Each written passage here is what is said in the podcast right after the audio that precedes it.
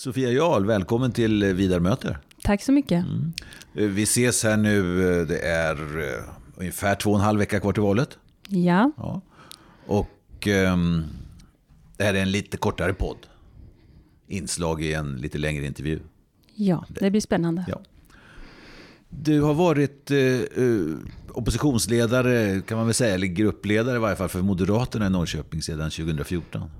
Mm, det är lång tid nu, det är åtta år nu. Ja. Eh, det är lite ökenvandring när man är i opposition. Ja, det måste vara det, va? Är det inte? Jo, det är det. Och det är ju så att, jag menar, Moderaterna har ju varit i opposition i, i ett sekel nästan till i, i eh, Norrköping. Ja. Eh, så det är klart att ja, det, det är dags för oss att komma ur det nu. Mm. För om man ser på mandatfördelningen i, i Norrköping, jag, jag tittar sedan 1973 och fram till 2018.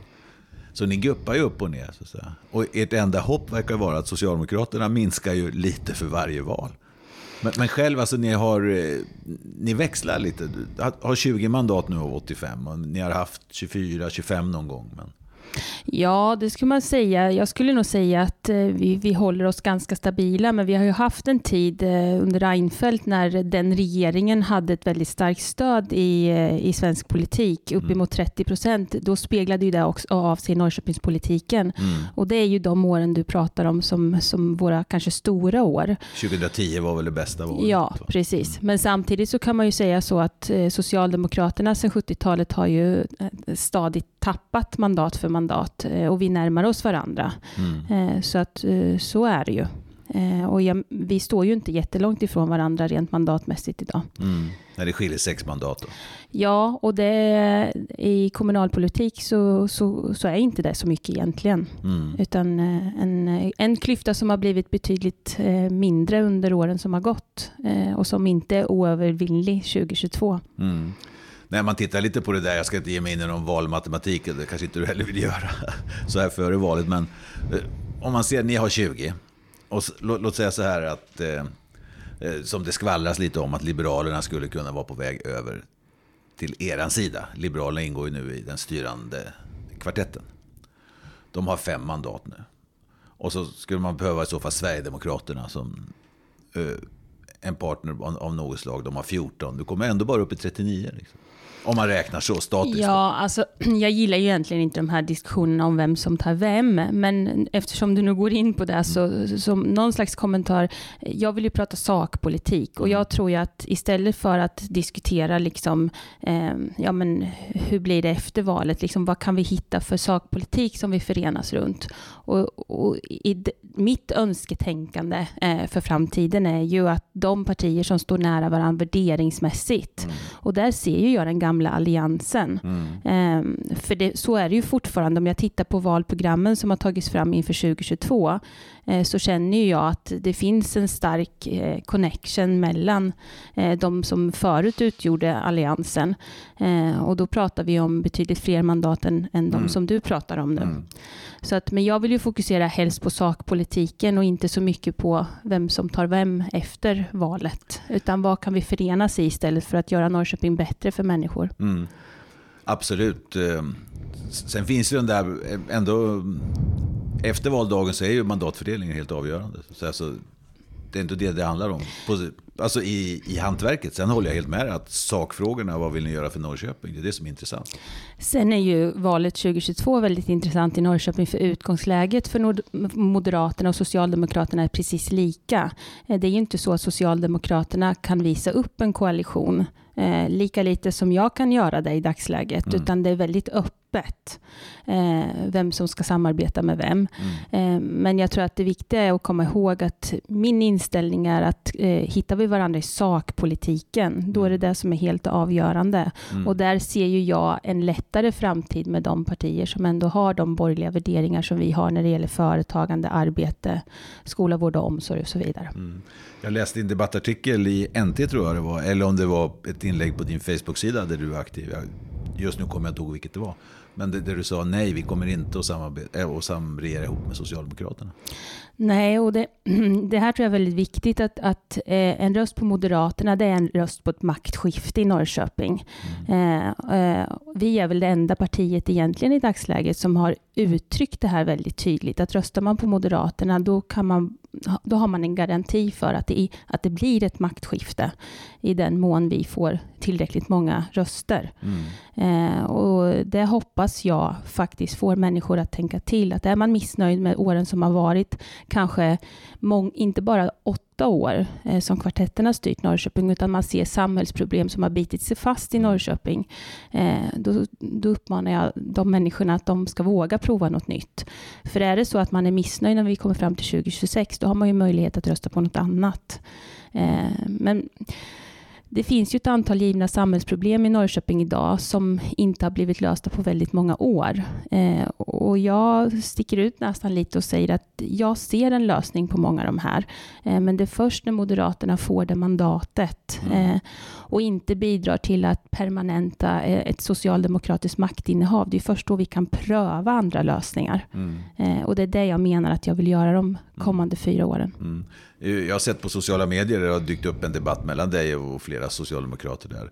Eh, där du har sagt någonting om eh, att efter valet, om det blir en, en moderatledd styre här i, i Norrköping så snabbt, jag tror du nämnde 100 dagar, så skulle man kunna åstadkomma Ja, och jag kunde ha sagt faktiskt en kortare tid, för jag tycker att lösningen på de problem vi ser i till exempel demensomsorgen, det handlar ju om resurser, det handlar ju om vad man är beredd att prioritera och där har vi sagt att vi är beredda att att det ska bli fler händer på golvet för att de som är dementa idag ska få en bättre omvårdnad. Mm. Eh, markfrågan har ju också varit en sån fråga. Jag ser att det finns en möjlighet att hitta en strategi framåt för att bevara jordbruksmark samtidigt som vi välkomnar hit nya företag. Eh, så att jag, jag sa 100 dagar, men jag skulle nog kunna säga ännu färre dagar. Eh, och jag förstår att det blir en diskussion mellan mig och Socialdemokraterna när jag sticker ut näsan och säger på det sättet. Därför det här är ju problem som de inte har kunnat lösa på decennier. Eh, och det är klart att det, de upplever det väldigt provocerande då om jag säger att det här kan jag lösa eh, med ett visst tidsmål. Mm. Men jag är helt övertygad om att det går. Varför ser ni så olika på demensvården, ifall ni nu gör det. Alltså, men, eh, när det gäller eh, bemanningen exempelvis. Ja, alltså jag vet ju hur vi ser på det. Det här är ju de allra mest sköra människor som vi har i vårt samhälle, som inte har möjlighet kanske att uttrycka vad de behöver i vardagen. Eh, för mig är det självklart att de här gamla människorna som har arbetat och bidragit till vårt skattesystem under väldigt många år, att de ska få den hjälp och omvårdnad som behövs. Ja, liksom, det är inget ifrågasätta när personalen säger att vi inte hinner med, eller när de anhöriga säger att de upplever att det är vanvård. Eh, då har politiken gått snett och då måste vi återställa det som tidigare varit, eller göra det ännu bättre. Mm. De här människorna då, medarbetarna som ska in, i, i, i verksamheten. Det kan ju inte vara vem som helst. Alltså, jag reagerar ibland på när man säger fler händer. Ja, men det är inte vilka händer som helst. Om man ser på hemtjänstens problem till exempel. Man plockar in folk från gatan. Många, jag menar, det är väldigt svårt att få liksom, erfarna, och utbildade och duktiga medarbetare i, i, i vissa verksamheter. Ja, men det är klart att vi ska ha rätt personer på rätt plats och rätt personer med kompetens där det behövs. Men det finns ändå ett antal arbetsuppgifter inom äldreomsorgen och även demensvården eh, där man kanske inte behöver den högre kompetensen som undersköterska utan där det faktiskt räcker med att man är en god medmänniska. Eh, och att det också kan vara en väg in till att vi kan utbilda fler undersköterskor. Eh, och, och jag vet att det här möter motstånd bland annat bland Socialdemokraterna men jag tror på en väg in och jag tror på att människor eh, vill göra gott för andra människor och det, att vi kan nyttja det, till exempel inom äldreomsorgen. Eh, så att det är klart att vi ska ha kompetenta medarbetare som klarar av liksom den, den stora omvårdnaden. Eh, men jag tror faktiskt att det finns medmänniskor som kan gå promenader, som kan läsa böcker, som kan spela spel och så vidare och göra vardagen för de äldre eh, med den, den guldkant som inte finns idag. Mm. Ja, Sofia Jarl, gruppledare för Moderaterna i Norrköping. Nu är ju valrörelsen inne i sitt slutskede snart kan man säga. Hur, hur går valrörelsen för er här i Norrköping? Är ni ute och knackar dörr och ringer jag, folk? Och, jag skulle säga att det är väldigt intensivt. Eh, det som, det som jag har märkt, och det gäller ju inte bara Moderaterna, det är ju att eh, varje valrörelse så blir den mer och mer professionell. Eh, det är mer professionell marknadsföring, det är mer strukturerat vad partierna gör, det är mer professionella debatter och så vidare. Så det blir ju liksom det blir ju en organisation som är väldigt styrd. Eh, men jag är väldigt imponerad, inte bara... Jag är väldigt imponerad av vad vi gör givetvis, för det är jag ju lite färgad av. Men jag är faktiskt imponerad av hela valrörelsen. Jag tycker det är god stämning. Eh, eh, vi har våra diskussioner om sakpolitiken, som, precis som det ska vara. Och ja, men jag tycker det löper på väldigt bra och har väldigt roligt faktiskt. Mm. Eh, när du är ute och knackar dörr till exempel eller eh, träffar folk på stan vid flygbladsutdelningar och sådant. Eh, vilka är, vilka är de största samtalsämnena? Jag vet, jag har ju själv varit med i många valrörelser, att det är oftast inga långa samtal. Men alltså, vad, vad, vad, är det för frågor som folk lyfter upp? Eller vad får du mest för frågor? Eller för kritik? Eller för... Ja, det är både ris och ros skulle jag kunna säga, men, men jag tycker att det har varit väldigt positivt i de samtal som vi har varit ute i. Och det, det som är intressant i Norrköping, det är ju att det är väldigt mycket lokalpolitik. Folk är väldigt engagerade och har väldigt mycket kännedom runt vilka olika politiska beslut som är taget på lokal nivå.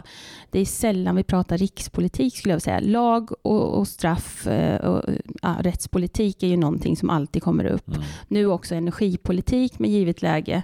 Eh, men sen är det ju de stora frågorna som, ja men vi pratade demensomsorgen alldeles mm. nyss du och jag, det är vägföreningar, det är vindkraft. Eh, det är de här lokalpolitiska eh, ja, frågorna som hänger i luften och som, som folk gärna vill diskutera. Mm.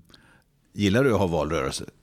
Det har jag alltid gjort. Jag tycker det är roligt. Jag ty alltså det här mötet med människor är väldigt roligt. Och, och någonstans när man är i en, en mellanperiod i en mandatperiod eh, så blir det ju väldigt mycket formella möten, mycket ärenden som ska hanteras och så vidare. Och då riskerar man att tappa lite kontakt med väljarna.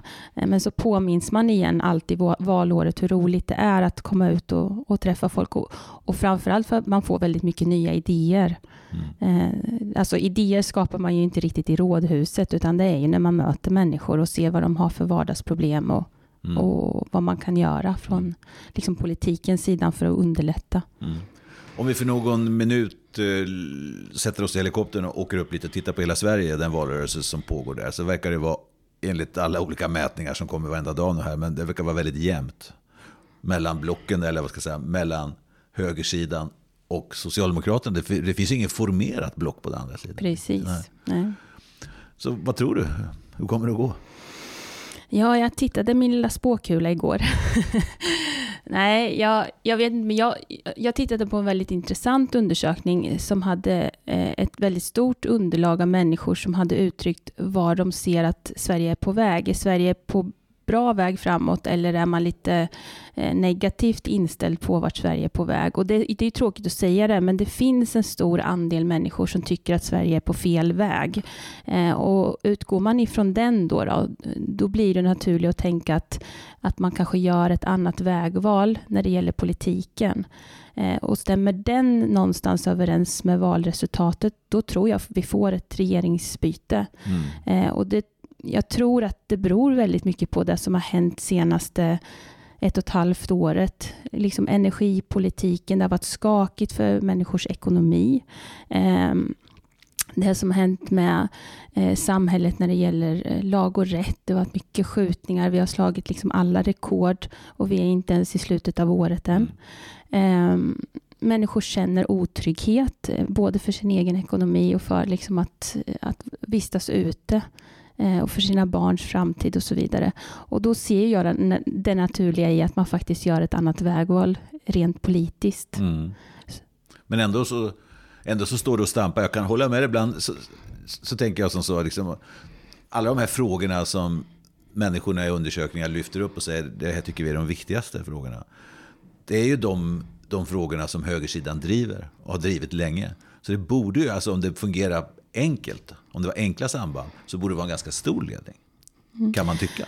Sen tror jag att man får ta in den här aspekten också att Magdalena har kommit in och har ett ganska stort förtroende, för det har hon. Hon har störst förtroende av partiledarna. Mm. Och Socialdemokraterna vill ju säkert få det här att handla om person. Eh, och där har inte Ulf Kristersson lika stort förtroende.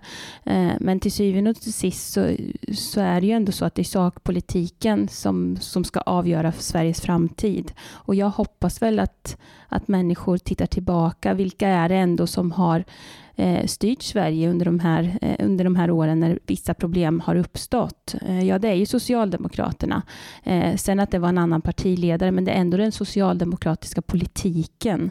Eh, så att eh, jag hoppas att när man väl går och röstar, då är det sakpolitiken står, som står först och inte person. Mm. Och det säger alltså Sofia Jarl, moderat ledare här, gruppledare för fullmäktigegruppen och ledande moderat politiker i Norrköping. Tusen tack för att du ville prata med mig en stund. Ja, tack.